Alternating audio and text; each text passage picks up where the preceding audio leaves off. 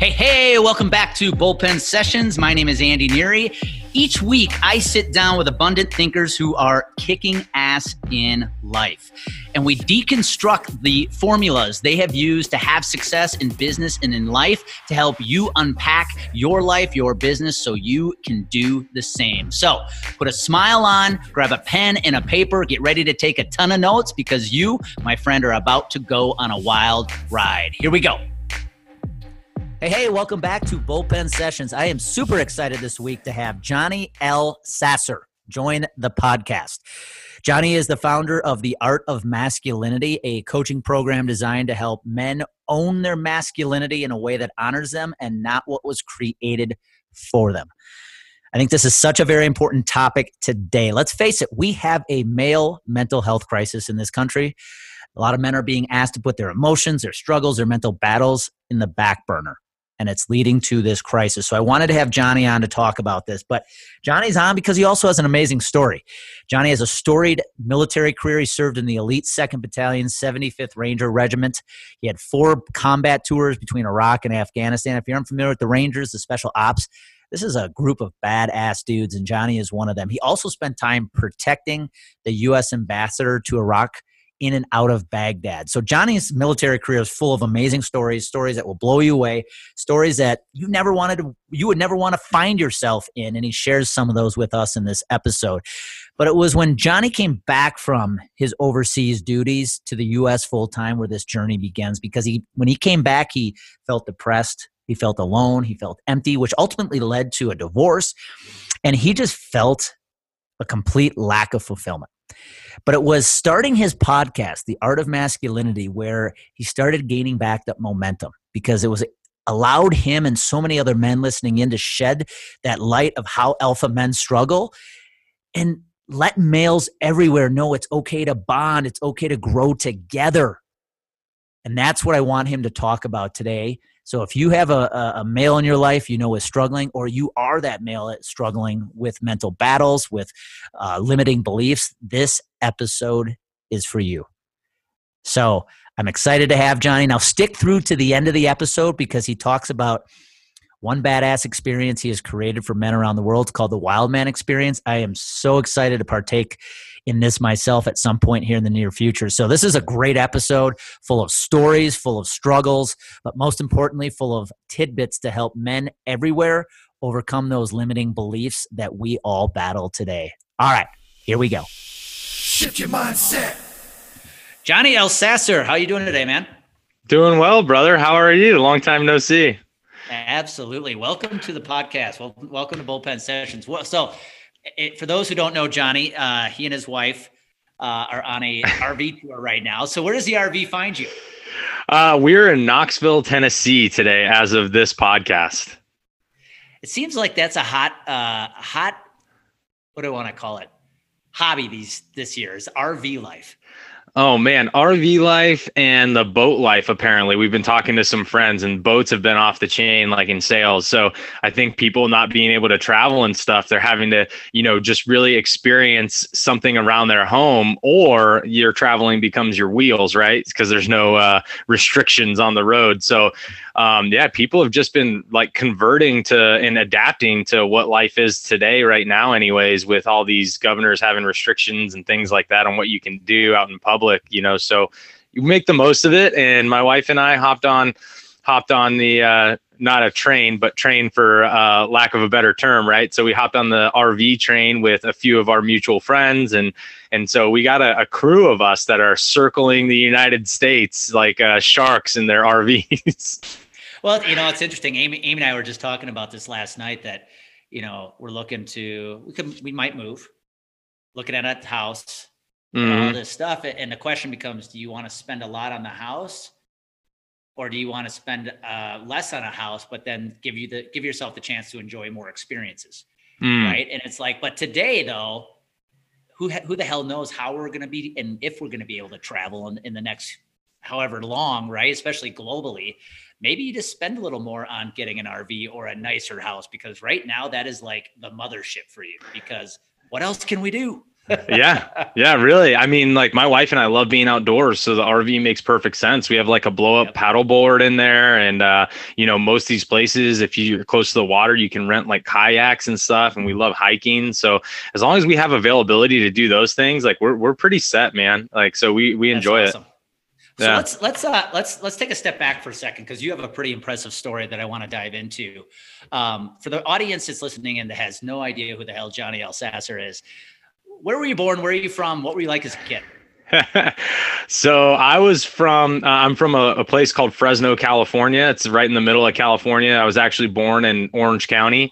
Um, was there till about two years old, and then uh, went up to Fresno. Most of my mom's family went up to there, um, and you know, I as a kid, man, I was always I was happy, but I was incredibly present. I, I remember a lot of times just you know it was a blessing and a curse, right? It was also what got me into the military was being incredibly present because I didn't have any forethought of what my future was going to look like. But on the same token, it, it allowed me to really enjoy most of the moments in my life for what they were and, and be really conscious about where I was. So as I was a kid, man, I always loved being outdoors. I loved playing. Uh, you know, my family called me Smiley because I just smiled all the time. And so like, you know, it was just uh, I just remember being a happy kid, and I and I loved every part of what I was kind of doing growing up. So yeah, dude, you you brought back a memory for me because uh, when I was a pitcher in high school, my nickname, literally from the opposing teams, was Smiley, eh. because when I would pitch, it was more of a, a, a show of my strain and effort but it looked like I was smiling on the mound when I would throw the ball. People thought I was a cock for doing it. People thought I was arrogant, but I wasn't. It was just me you know, smiling as I threw, but it, it, thank you. I, I too was had the nickname of Smiley as a kid. So you said something there that is really, really, really important. Um, is that you had a really good sense of being present. Yeah. And I think whether you're a kid today, an adult today, that's a struggle for so many because we're all also focused on, oh my lord, what the fu- what is the future going to look like, right? Because it's so uncertain right now. The one thing we all have is the present moment, mm-hmm. and before we get it, we go into the military background and, and your time spent there. What does presence mean to you today? Man, I, I, honestly, I say it was a blessing as a, in a curse growing up, but as I've gotten older, um, it's it's harder and harder to find ourselves in that present moment, and so I really, really love the fact that I'm able to kind of dial back and still remain present in my own mind. But I think a lot of people really struggle with that um, with their daily life. So for me, uh, I value it as this is when you live in the past, you're living in death. And most people live in the past. Many, many men actually struggle with living in the glory years, right? And so they suck at being present and then they suck at even looking forward. But living in the future creates your head up in the clouds because nothing that you're doing at that moment is enjoyable. You're not enjoying the journey. You're just looking to where you want to be. And that becomes a struggle too. And so uh, what I love about being present is really like taking in and enjoying the day, enjoying whatever it is that you're you're doing. And yeah, that's not always easy because sometimes things suck, right? But you're still six feet above the dirt. Um, you know, you're still able to breathe and you're still able to change tomorrow when you live in that present moment. So you you're not going to win every day, but if you can at least be present in it, you don't have any regret, regardless of whether it's bad or good. You don't have regret when you get older and be like, man, that blew by. I don't even remember that time. You're like, oh no, I remember experiencing it for the good and the bad, but I still remember experiencing it. And to me, that's what's powerful with presence. Uh, such a valuable lesson because I think everybody needs to hear that right now. Take, yeah. especially today, take take each day for what it is. Who gives a crap about tomorrow? Who you know who gives a crap what happened yesterday? Just be mm-hmm. here today. I forget the name. I forget the tribe, but it's a South. I think it's a tribe in the Amazon that literally doesn't have a word for the past or the present or past or mm. the They just know the present. And, and I mm. think that's so important today. So let's go back when you were in high school. Yeah. Let's talk about the curse that was your ability to be present. Oh, um, you, you made the decision to join the military. Yeah. And I probably made that decision at age 17, 18. What, what would you say led you to that conclusion that it's, it, it's, it, it's, it's my purpose in my path to join the military? Uh, th- there was no purpose and path. so I didn't grow up from a military family. Um, I remember distinctly when I was a freshman in high school, I ran into a kid that was going into the military right after high school. And I remember looking at him being like, I would never do that. And uh, so I remember that distinctly as a freshman because then as a senior, um, I didn't, my family wasn't wealthy. I grew, grew up in a very, you know, blue collar to low blue collar family. My dad was a mechanic. My mom was like an accountant assistant. Like, so uh, neither of them graduated college. Um, my mom always said we had to go to college. I didn't know anything about college. Like I, nobody talked to me about it. I didn't pay attention to anybody talking about college that came through high school. I just loved hanging out with my friends and playing soccer. I was a big soccer player. Um, and stuff like that. Like I just literally loved living life. And then I remember the end of high school and I was like, all my friends were walking around with letters of acceptance from colleges and they had all this stuff planned out. And I was like, oh, man, what am what am I doing after summer? and I was like, ah, crap. So um, it, it, really, really kind of like a funny instance was just before like maybe the middle of the year, senior year. My good friend, who's still a good friend of mine to this day, one of my best friends, he came up and started talking about the military and not saying go into the military. He's just like, have you heard of the this these special operation groups? And I was like, what the hell are those? And he's like, yeah, like Army Rangers, Navy SEALs, Special Forces. And he starts talking about it. And I was like, so we looked into him and I was like, oh, those Army Ranger guys look pretty cool. Literally, that was the conversation. Then at the end of high school, I'm like, I don't know what I'm doing. I don't know how to sign up to, for college. I don't know where to go get money from. I don't even know where I'm going to go. And I stumbled into some Army recruiter's office and it was literally just because I was present and I was not fearful of anything in the future that I didn't really have anything holding me back either way. So I went in, talked to him. I was like, this sounds cool. Thought I could get Army Rangers in a contract. I went to the medical and processing station, and and uh, after I took my test and passed everything, and I went to the medical and processing in San Jose, and um, you do all the medical stuff there, and then that's where you actually assign you sign your official contract for the army or for the military, whatever group you're going with. And so I went and signed my contract. And the recruiter, I was 17. I didn't know anything. I literally, my, I had, my parents had to emancipate me to go to the army. So I literally didn't know anything. And I'm like, hey, I want to get Army Rangers. And this recruiter's like, nah. And it, it was really hot in Iraq at the time. So they were, they were sending everybody to like Fallujah and they wanted, they just wanted like bullet catchers in Fallujah and bodies to get blown up. And so like, he was like, we're going to send you to the regular army. And then when you get there, you can go to Rangers. It'll be easy. And I was like, okay. I was like, not the case. Um, but that's I didn't I never went to the regular army. Fortunately, the way my story worked out is everything happened kind of for me. The universe conspired for me. Um, and I ended up getting uh, a drill sergeant who loved my passion and the fact that I was present and just hammering out my PT test. And I was a stud. I was running two miles in like 11 minutes and 30 seconds, and I was maxing out push ups and pull ups and everything else. He loved me, so he he ended up. Uh, basically bringing a contract down to me. He's, he, you know, we were leaving Chow one day and he's like, LSS, come over here. And I was like, oh shit, man, I'm in trouble. I don't know what I did. I thought I was going to get my ass kicked. He's like, LSS, what contract you want? You want special forces? You want rangers? You want to go be a sniper? What do you want to do?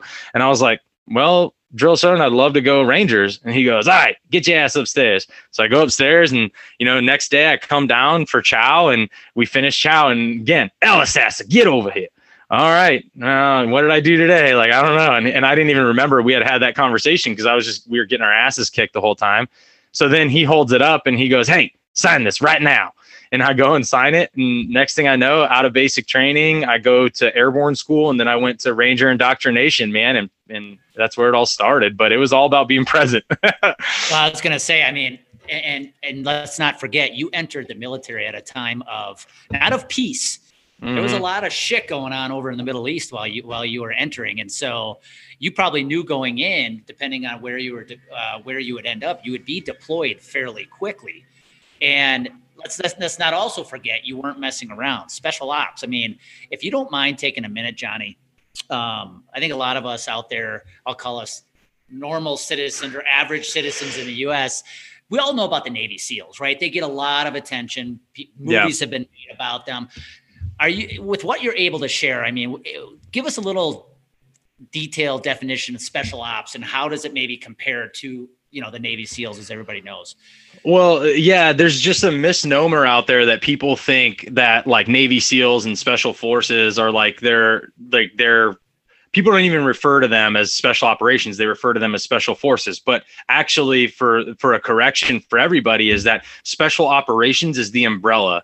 And um, you can look this up. I'm not like breaking any molds here. You can go look up uh, socom which is special operations command uh, and basically there's an umbrella there and rangers fall into that. So do special forces. So do navy seals. You know so do uh, marine force recon um, and then there's a few other groups, you know, I don't want to go through and name them all, but there's a few other groups that kind of get in there. And so we're all under this very small umbrella because we're the elite of each different branch. And basically, we uh, are a very any one of those communities is incredibly small and rangers is actually one of the smallest there's less army rangers than there are navy seals so we're a very very small tight knit unit and um, basically everybody has their own job. And that's the whole point of special operations. They took the elite from those branches and made them this you know small unit. And each unit does a specialized job. And, and army rangers you know we were we like to say that the tip of the spear because we were the door kickers, you know, and then special forces does a whole different job. You know, they're they're highly uh, they're good at other things than what we do, right? But they're not as good at what we do as what we do. So everybody kind of is very specialized, which is really cool. And then we all kind of are able to join together and pull some stuff off um, that you know just regular units don't do, or, and regular units don't have the capabilities wow. to do. So yeah, there's there's a lot in there, but yeah, special operations for everybody's correction. Special operations is the umbrella, not special forces. They are a group within special operations, just like Rangers, just like SEALs, and a few, quite a few other groups out there. So yeah. Well, and I, and such an important lesson that you have to all work in sync as one big team for this to for us as a country to have success right whether it's the forces whether it's the seals i mean each one of you has a specific role right for the, for the greater good to, to to get to that successful result so let's go back when you were you know obviously it was your performance that yeah. allowed people to see like all right this dude's ready for special forces. This dude's ready to for to be an army ranger, whatever it is. Sign here, Johnny. Here's your contract. Yeah. When did it become real for you? Because this podcast, I like to talk a lot of things around mindset. Like, when did it become yeah. holy shit?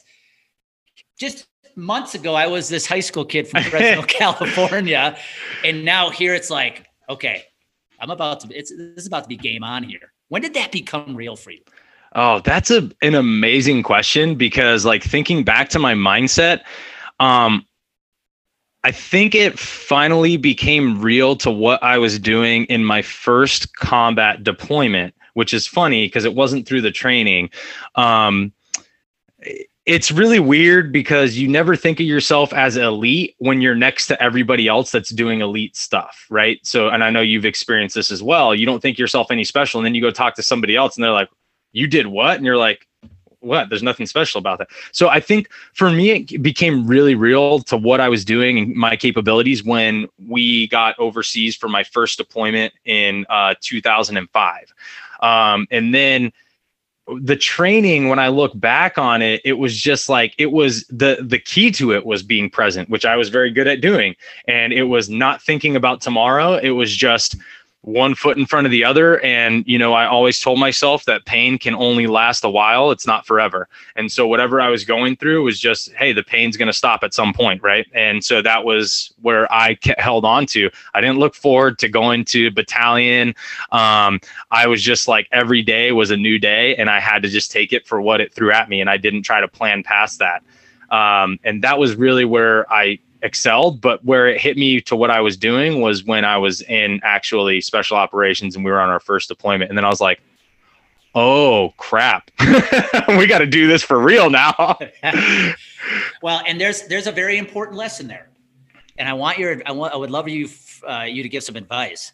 So to play at an elite level, right, right, whether that's on the sports field or in the, mm. on, on the battlefield, you have to be present in the training Mm-hmm. Now, what was very different for you is if you weren't present and you weren't working on the right things, it was a matter of life and death. Mm-hmm. Now, yeah. in, in, in the sports world, for example, right, it's not a matter of life and death, but if you truly want to be uh, play at an elite level, you have to be focused as much on the training, on the practice, on the grind of that mm-hmm. as oh crap, it's game time. What advice would you give? Let's say somebody who's younger, whether they're an athlete or thinking about the military, and they are also looking at one of these elite positions. What advice would you give them today that maybe I don't know you didn't know at that age? um, the importance of your your fundamentals. So uh, I'm a huge proponent, and this is how I also coach men, and I do a lot of the things that I develop for my own for my own brand. But it's all about the fundamentals and the foundation. If you are flawed in those you are never like people think that you and maybe you and i talked about this a little bit before but people think you raise to the occasion. You do not rise to an occasion. That's that's a that's false. No elite person rises to an occasion. What happens is when you go down to your sympathetic nervous system and your consciousness kind of shuts off to make minute you know details and shifts to basically resorting back to your foundations it's the level of your foundations which makes you elite. Everybody who's elite is has a such a high level of foundations and a high level of fundamentals that when they go back to just that sympathetic response, that instinctual response, they're so far above the normal person that they look elite. But it's not because they rose to the occasion, it's because their foundations were so high that they're above everyone else that's just basically playing for fun. And that's where the elite people are separate. And yes, once your foundations are that high, when the game isn't on the line, when the shit uh, isn't hitting the fan, you're able to step up from those foundations and look even in more incredible. But when everything goes to shit, and all of a sudden you're looking at your third exfil because your first two got removed due to hostile environment, your sympathetic nervous system comes into play and you have to resort back to where you trained yourself. And that becomes all of the focus on the foundations and the fundamentals. And that's where i think people need to look when they want to picture themselves being elite in in athletics or in the military I remember I actually about a year or two ago I saw a, a keynote speech from Matt. I think I'm going to get his last name wrong. Eversby Eversmann. He was mm. one of hmm. the main main men characters in Black Hawk Down. He was part yep. of, and and and what struck me in his keynote talk was you can practice, practice, practice. And I think this goes back to what you just said about what's the difference between the elite and everybody else. He said everything works well until Plan A goes to hell. Yep. And and if you don't have the fundamentals of knowing what plan B, C, and D are, shit can get really bad really quick. Um, and so I love what you just said there. Perfect practice makes perfect performance. Again, mm-hmm. whether it's in sports, business, or in the battlefield of war. So I'm also a storyteller, Johnny, and I love stories. So if you're willing to share, was there any like parts of training, like for somebody who may not know what all goes on, especially performing or training to be yeah. in the special forces, uh, be an army ranger? Are there any stories you can remember in the training where you're just like, holy shit, like it can't get worse than this? oh man, I, I, mean, I think I have probably a lot of those. Um, but to kind of place that s- type of training with what we're talking about of like the high level of skills at a foundational level, um, we would train specifically before going overseas to be able to shoot in a room with our buddies in there. So we'd put targets, and your buddies would be pretty damn close to the targets. But there was a lot of training that led up to that. And you would be training all day and night because you had to do daytime and you had to do nighttime. So it wasn't just one. We had to train on both because we operated in both. So when you did this, though, when you were doing some of the other uh, exercises as soon as you did something that was like wrong, which especially training, you got to work out all the kinks. You did a lot. You got the crap kicked out of you for a long time, you know, like hours. And you're out there all day, all night getting, you know, and you'll have intermittent times of getting smoked, right? We call it getting smoked, which is just they're basically making you do all kinds of crappy like workout stuff basically to kick the crap out of you and and go to muscle failure and just make you miserable right? Beyond like what you think you can do. But all of that is to instill like a form of keeping your foundations high. So those days really sucked because they were incredibly painful because you always made mistakes. But they were incredibly cool because at the end of the day you got to see your foundational skills at such a high level that you were shooting live rounds in a house with your buddy like a few feet away from a target and so you're like wow this is and you were so good at doing it you're putting rounds really close next to each other within this target as well. They're not just flying everywhere. So that was like the high level of training that was kind of mixed with crappiness, but then a solid foundation. You know, it's again lessons everywhere here. It it makes me think of of all people I heard this from. Uh, there's a Ryan Serhant. He's part of the New York Million Dollar Listing Show. Uh, he's somebody I follow, and I remember him sharing a video one day on his YouTube channel where he talked about for him you know, working out every morning, busting your ass in the morning is is your way of saying, you know what, this is the hardest thing I'm going to do today. And mm. no matter what comes at me the rest of the day, I've got it because I just literally did the hardest thing first thing in the yep. day. And if you think about what you do, again, I go back to whether you're in the military, you're in, in business, in sports, whatever, putting that work in, making it extremely tough. I think about some of the greatest sports teams. Their practices were probably harder than the games. Oh, yeah. And it's because when it got to game day, it was second nature. Mm-hmm. And, and and you just act, you just reacted. You didn't have to think anymore. And I, I can't, I have to believe it couldn't be more true. To your point, some of those practice days or training days you guys had were unbelievably hard. But when you found yourself in that house at night and your buddies were scattered around that house sitting next to targets, you didn't want to have to think. Exactly. And you want to be able to ra- react appropriately. And it goes back to your point, it goes back even to when I played soccer. We were I was on a team we were like the we were the top team in California out of high school. And our practices were so hard that like we just enjoyed the game so much because the practices were miserable, but we were elite for that reason at that time. And it was the same thing. We enjoyed missions so much because we got to put everything, our tools into use because our training was much harder than what we were going to see out there in a lot of cases. And, and I mean, other than guys getting shot or something like that and the mission going completely to shit.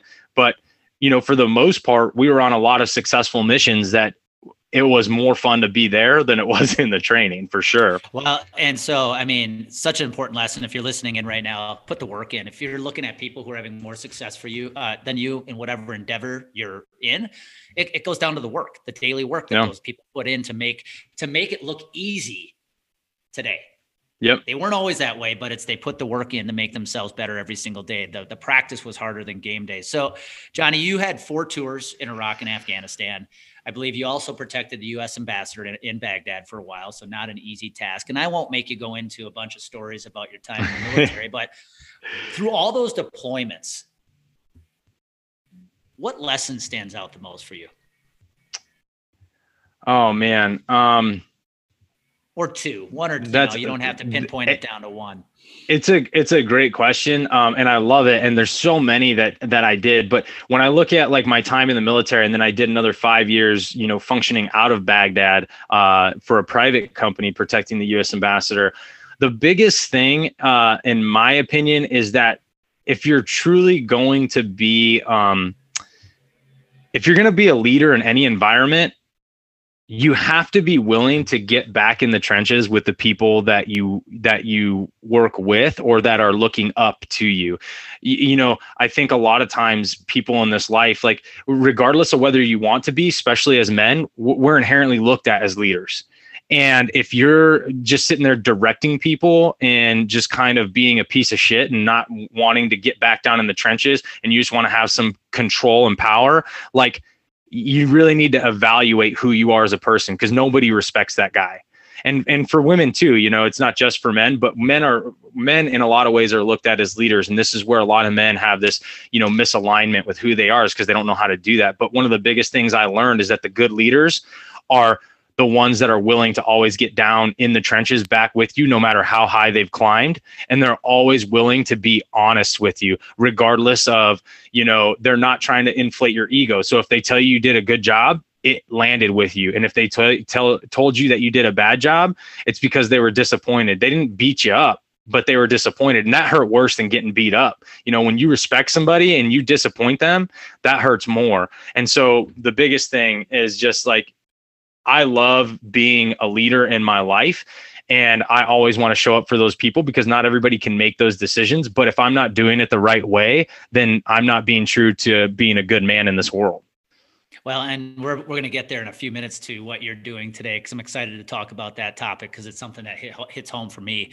But here's another area I want to go quickly with that because normally I like to bring on former pro athletes to the to the show to talk about you know playing at an elite level, yeah, and the struggles they went through, the transition Mm. Because, like in sports, right? You can have the greatest sports career, but at the end of the day, you're probably retiring still in your late 20s, early 30s, and you have a lot of life left. Yeah. And a lot of athletes struggle so much to make that transition because sport, that sport was their life. Now, you were in the military, and that transition for so many veterans from being in the thick of battle to, hey, I'm just back in, in, in living life as a US citizen did you too have your own struggles with that? Oh, absolutely. And and I think that's probably this is where um and I've had some conversations with some pro athletes as well and this is where I think like you know any elite level competitor um struggles with that transition because you lose a piece of your identity if not all of it. Um, you know the the professional baseball player he he's an an MLB athlete right? And he's like wow who am I now outside of being a professional baseball player for 10 15 years whatever however long it is? It's the same thing in the military. You're you're operating at this elite level and your mindset is I'm protecting our flag. I'm protecting my brothers to my left and right. There's a bigger purpose than my life um, and when you leave that, you're like, wait, wait, where is my purpose now? Because I never put myself first.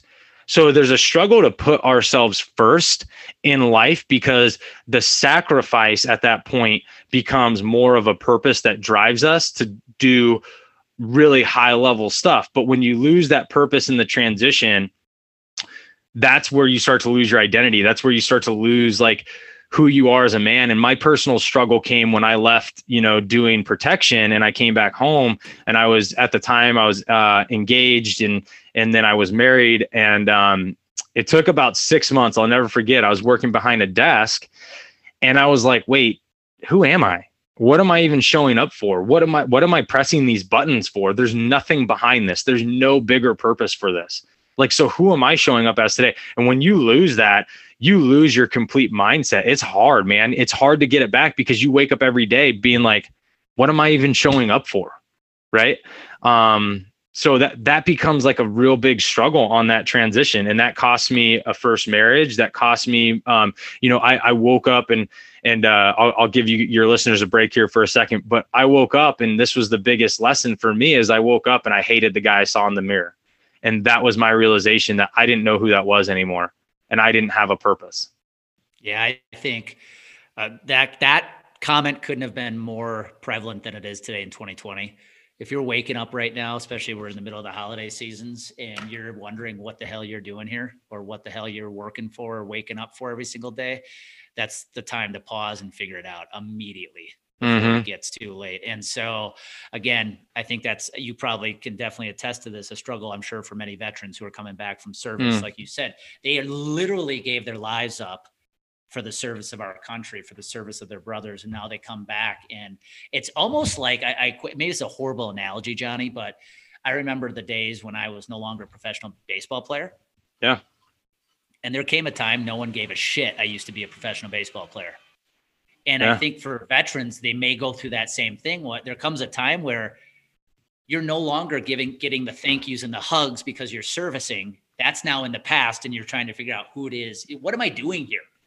And so let's let's fast forward now to what you're doing today because I absolutely love what you're doing today with the art of masculinity. Number one, your pod you have a top rated podcast, The Art of Masculinity, and if you're a man out there, do yourself a favor and start listening to this.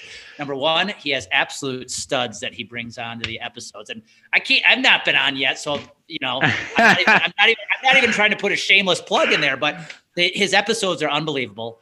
Um, it's all it's it's on the topic of what it means to be a man today, and I think that's such an important topic today, Johnny. because I feel like so many men in this society right now are kind of being told to put their emotions, their feelings on the back burner. What do you think about that? Yeah. So, and I really appreciate the kind words, Andy. That was, that's awesome, man. Thank you so much. I love doing the podcast. I'm very passionate about helping guys. And I think here, here in today's society, um, guys are, they're actually being told to it's weird because you get some aspect that guys are being told to embrace emotions but they're not being told how. And they're not being told where these emotions can can lead to or how, how to open up about them or to who. And so we're all predisposed. This is where you know i talked to you about foundations. Well this is this was the start of my journey to help men was to make sure I built a great foundation of knowledge on why we're programmed the way we are, especially here in Western culture, right? And a lot of it is, you know, fundamentally, we're predisposed to external um, influences from a young age to condition us at this level of who we are as men and how we're supposed to act and what is okay and what's not okay and all of these things. And I think um, you get people out there in mainstream media calling us toxic masculinity if, if you're trying to be chivalrous or if you're trying to be a good person that looks after people, you're called toxic because you're not embracing feminism, right? Which is a complete, you know, crock of shit, in my opinion. But what it is is that men nowadays are struggling because they're told the way that they were conditioned to be raised is wrong. And there's nobody that can say any of that is wrong. But what we can say is that society has evolved. And as men, we have to evolve as well to embrace our own authenticity, regardless of what that means. And so men don't know how this goes back to the military and the transition from an elite athlete. You don't know where to be or who to be and how to be. Well, as men, we don't know where to be, who to be, or how to be. And so we're like, well, how do I embrace my own authenticity? I was told if I did that, I'm not masculine. You know, maybe I like doing something that's that's not overly masculine. Well, they're taught to shut that off. And so we're all taught to shut that off. And so guys are confused at what is appropriate to embrace and what's not. And that's where I think that misconnection, that misfiring of of men today is because they're not sure what is okay anymore and what's not okay. And then they're like, ah, shit, I don't know. Let me just go back to what I used to be. And that's being deemed as toxic masculinity. So, yeah, it's, you know, I think there's another great lesson there too. You talked about leadership by lead by example, not by title. Yeah. Um, I think that holds true for men today. I think there's still, you know, a lot of theories that we need to lead by title. We're a man, but no one's yep. telling us how, or the rules keep changing based on what mainstream media wants to tell you. Um, now, you and I met at a at a, a, cool experience held by one of our mutual friends, Kyle Depies, and I we had a fascinating conversation on on one of the bus rides we had to an event we were going to, and I shared with you that you know I struggle from time to time with mm-hmm. what what it, what it means, in my opinion, to man up, right? Yeah. To, to be a man and how to step up for your significant other and things like that. For many men out there, there I think there's so many struggling with that right now, Johnny. What would be if somebody came to you today and said, Johnny, I am right there. I'm in that moment where I don't know what I'm supposed to be doing as a man. What are, you know, if one, two, three steps uh, uh, somebody can take out there to really start finding their masculinity again?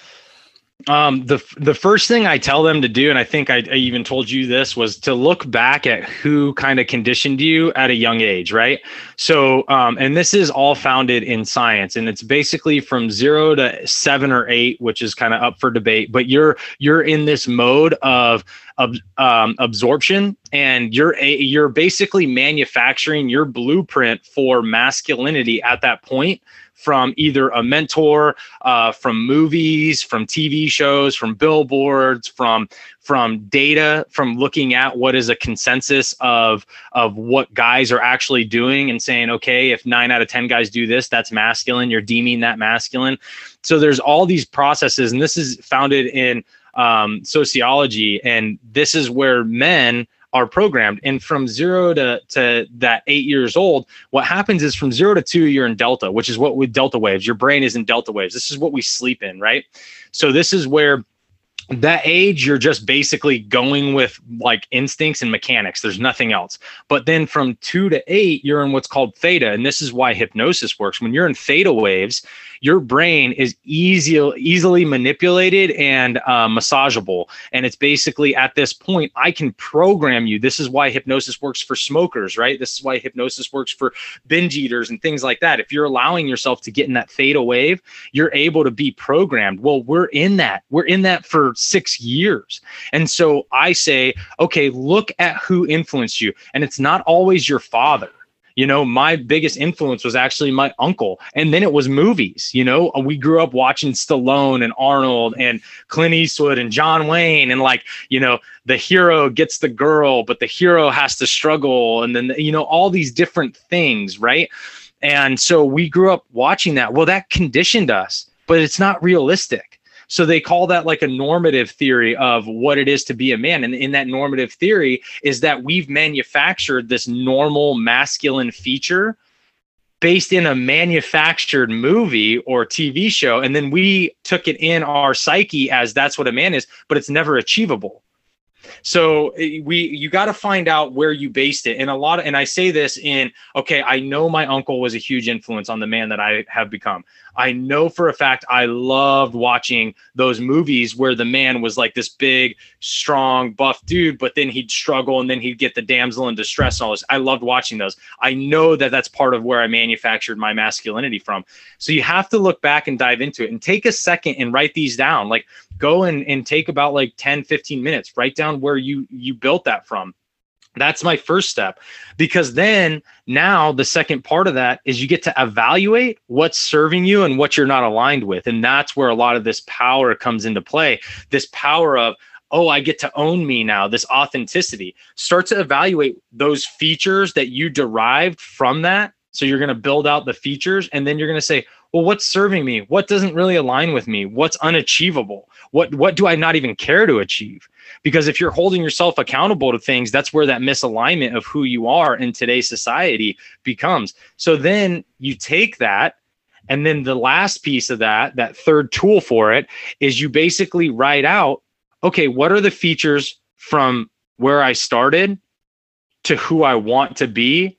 What are those features? And then compile that into a list and I like to basically make this three to five main features, right? Main traits that, again, going back to what we said, when you're in your sympathetic nervous system and you're fighting with your wife or you're fighting with a friend or you're struggling at the office, you need to have these down to three to five traits that your level of foundation, when you're not thinking about anything else, you still show up as that guy every day because then you're authentic right? Then you're in alignment with who you are. Then you're not coming home regretting what you did that day. You're like, no, I owned the guy that I chose to be. I chose to be is the key word, mm-hmm. not some somebody that somebody made me.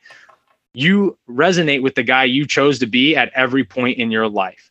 And then you don't have that regret. And maybe you can do it better tomorrow, but you don't come home beating yourself up. And that's where the power and authenticity comes for men.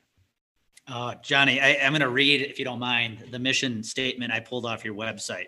Yeah. Your mission is to help men find strength in developing masculinity to be consistent with who they are and not what society expects them to be. This speaks to my heart, and what exactly what you just said speaks to my heart because in business today, for example, everybody has a personal brand. Mm-hmm. far too many people today in society are trying to be a different brand based on their audience, whether it's a family member, a friend, a colleague, a, a prospect for business. What you just said couldn't have been more spot on. It just happens to be talking about men. Know mm-hmm. your personal brand, show up every single day as that personal brand, own it, and have no regrets about it. Mm-hmm. Yeah. I love that. Okay. So Johnny just light lit you up on on what it means to be a man. So hey, hand raised here. I've struggled with this myself. Johnny, I want you to go into depth because we're, we're talking about experiences too here in storytelling. Um, you have a pretty damn cool experience you create for men as well. Um, you and I met on a men's experience called the Beyond Experience, but you have one called the Wild Man Experience. Yeah. And this this gives guys a chance to actually have a little taste of what it was like to be Johnny Elsasser, the Army Ranger, right? so yeah. If you if you don't mind to take a couple of minutes, I want you to talk about your Wild Man experience, what you're doing with it, what's the purpose behind it? Because I think it's a really really cool endeavor. More people need to hear about. Oh, I appreciate that, brother. Um, and I want to add one thing back to what you just said um, with your, the authenticity. But my wife posted this on Instagram yesterday, and it said, "Don't be afraid to be disliked." And it, I love it because I've never been afraid to be disliked because I place value on people who bring their you know goodness in their heart and love and support but can also stand in their own power. And that's who i value. And the people that dislike you and what your brand stands for if you're authentic they're not meant to be for you man they're not meant to be in your life and then they get to struggle with their own insecurities and they get to struggle with their own conversations but you get to embrace who you are so i love that you highlighted that and i just wanted to throw that in there because my wife just well, posted and, that and I'll, I'll add i always tell my clients if somebody doesn't like the brand, they would have never done business with you anyways. And right. and that's the same as they never would have been your friend anyways. They never would have supported you. Whatever that is, if somebody doesn't like the brand you're being, but that is who you are, it wasn't meant to be. Let it go. They're not meant yeah. to be in your life. Move on. Go find people that are. So I love I love that you yeah. said that. So um, yeah. All right, I'll jump so back to the wild man. Let, let, no, no, no. Let's. That was great. That was great. Let's dive. Let's dive into the wild man experience because I know I want to be a part of it in the future, and I just it, it just sounds awesome. So if you wouldn't mind going to depth on what the heck this thing is. Yeah, brother. Um, it, it's an it's an amazing event. I, I personally uh, I'm so passionate about it because I love where it came from. It came from a place of, of love and just enjoyment with who I used to be, a part of my life that I really embraced. Um, but essentially, what I do is I curate this environment surrounded in this VIP kind of exposure where you're completely fully taken care of. Um, you're not thinking about anything. You're not pulling out your wallet. All you, all I expect men to do is be present right? Mm-hmm. There's nothing else more than that. So I take guys on a, a VIP evening um, in this beautiful restaurant, the best restaurant in Corpus Christi. It's on the 20th floor of the hotel that we stay at, and it overlooks the water. It's got these huge vaulted ceilings. And we sit down and we have a great dinner, get to know one another, but we have a great conversation. So I love to spark conversations where men get to open up and dive a little deeper than maybe what they do because in normal life because we're giving them a safe environment guys who are willing to lower their walls and kind of open up and talk about things that are bothering them or talk about struggles in their life. So we have this great dinner where we get into some in-depth conversations. Guys all get a chance to share and kind of open up and they get to see other men doing it which is it gives them the permission that it's okay which i love. Like you see these guys open up and you're like wow man that's really amazing. So we do that. We have this full VIP experience the first night, and then the next day we go out to a ranch and this ranch in Corpus Christi, um, outside of Corpus Christi. It's a 45 minute drive. We have cars. We take you guys out there, and it's amazing, man. Every guy gets their own room. It's got like just its own bathroom, its own freaking everything set up and we go out to the ranch to have fun. And what I mean by fun is we give you guys a taste of kind of just, you know, some gun familiarization. You don't have to have any experience. And actually, I want to reiterate that it's not a shooting school by any means. I'm not teaching you the fundamentals and basics of being an expert marksman expert marksman, but we take you guys out there, teach you how to be safe with guns, and then we do some really fun things. We teach you guys how to do CQB, which is close quarter combat, what we used to do in an urban environment of shooting targets in a room. We teach you how to go in and clear a room. Um, we have you guys shooting a lot of steel. We put you in some some competitions where you're doing like what we used to call stress shooting, where you have multiple different targets and we'll make you set up and then shoot from one and then run to another target and then shoot from that one and then run to another area and shoot more targets. So we get this competition going. And then we actually have you guys, we teach you how to peel out of a vehicle and shoot from there. But then we put you in a moving vehicle and we have all kinds of steel targets laid out. And you guys get to shoot from a moving vehicle. And then you actually get to perform our peel out tactic if you had, you know, um, taking fire from like the side of your vehicle. If you had contact to the side of your vehicle, you guys peel out as a team and you guys do a shooting drill from the vehicle at the end of moving. So that's really fun. But then in the evening, we also have it set up where we have an ex executive chef out there. He does all of the preparation for the meals, so you guys don't have to worry about anything.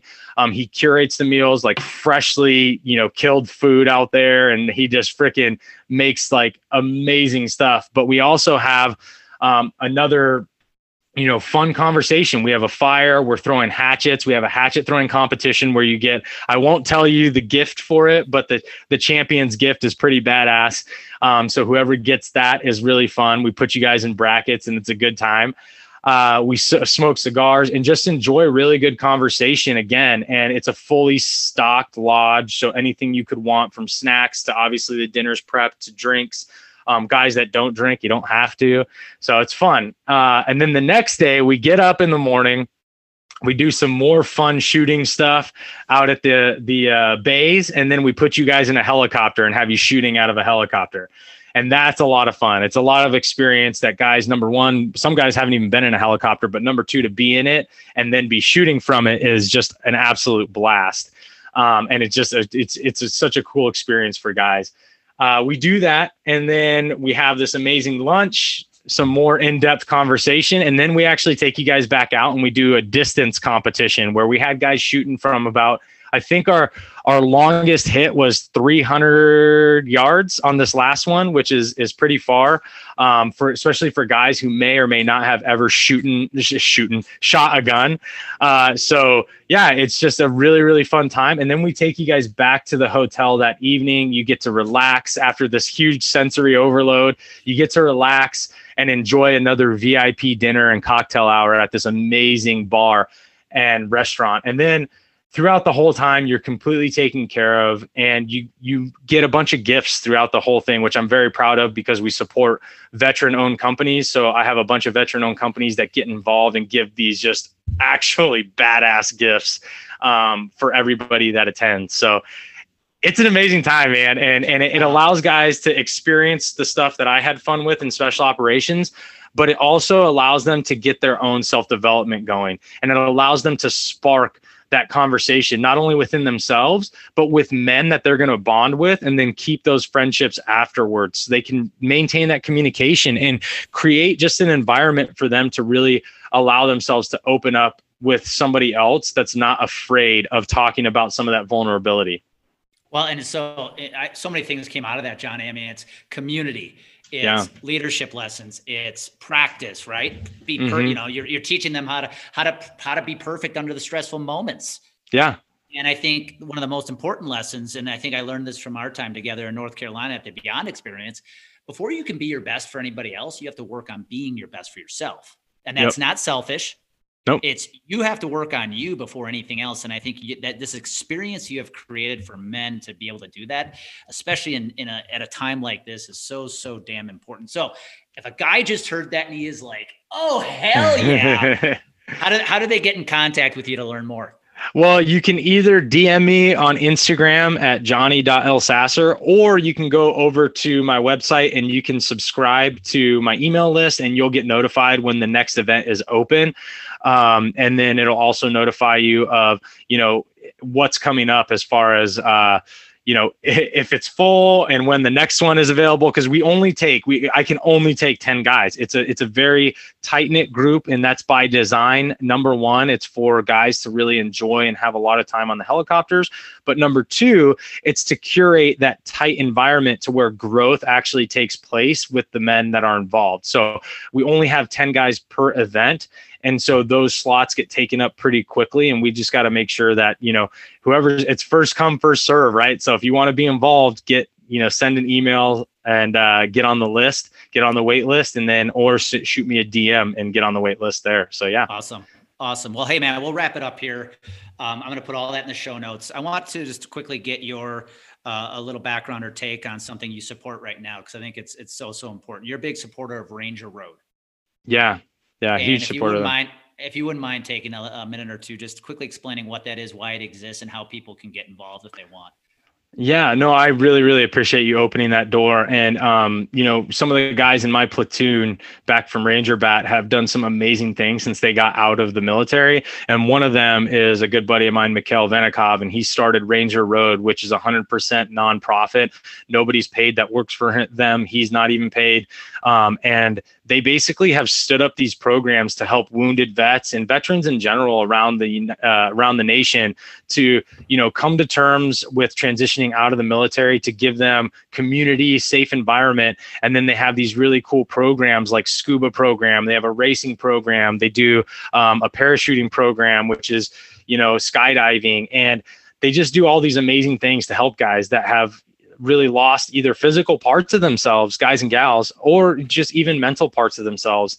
And so um, I'm really passionate about supporting them. We donate, they're one of the groups that we donate to through the Wildman Experience. The Wildman Experience is definitely an advocate for that and uh, protecting, you know, against human trafficking. So we support a couple of those groups as well.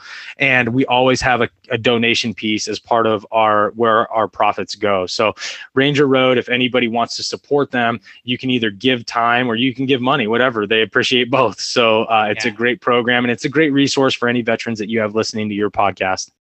That's awesome, man. And I know there's a link on your website that if somebody wanted to donate or learn more, they could go click on it. So, yep, um, that's awesome. So, as we wrap up here, last any any final words of wisdom, Johnny, you want to share with the audience that we haven't touched upon? Uh, not really. I just really want to reiterate the fact that like being an authentic man means being authentic to you, not to other people and owning who you show up as every day because there's nothing worse than than feeling lost. There's nothing worse than hating the guy that you see in the mirror because other people expect you to be something you're not. So i just really really want men to embrace finding who that man is that they truly are and start bringing him into the fold with their life and owning that guy well, and I wouldn't be remiss if we didn't finish this by one, me thanking you for your service. And if there's any any others listening out there who are veterans, thank you for your time that you have put in to protect our country. Um, and Johnny, this was a special episode for me because I think it's something that I've dealt with struggles in the past. You know, what does it mean to be a man? What does it mean to man up and step up? And so I really appreciate your time. And again, if you're listening out there, especially if you're a male, um, hmm. or you or you have a male who's a significant other, a son, a friend uh, that you think should hear this episode today. This is a really important one, and and if there's anything else you can do today, guys, you know what it is. It's when confidence and clarity collide, action happens. So hmm. go make it happen today. And Johnny, thank you one more time. Thanks, brother. Awesome.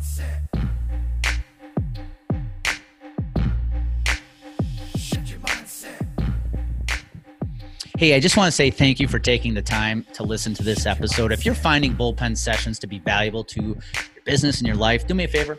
Please go to Apple, please subscribe, give it a five star rating. And if you have anybody else in your life, whether it's in your personal tribe or in your business, that could also be impacted by listening to these episodes, do me a favor, share the bullpen sessions with them. I'd be extremely grateful.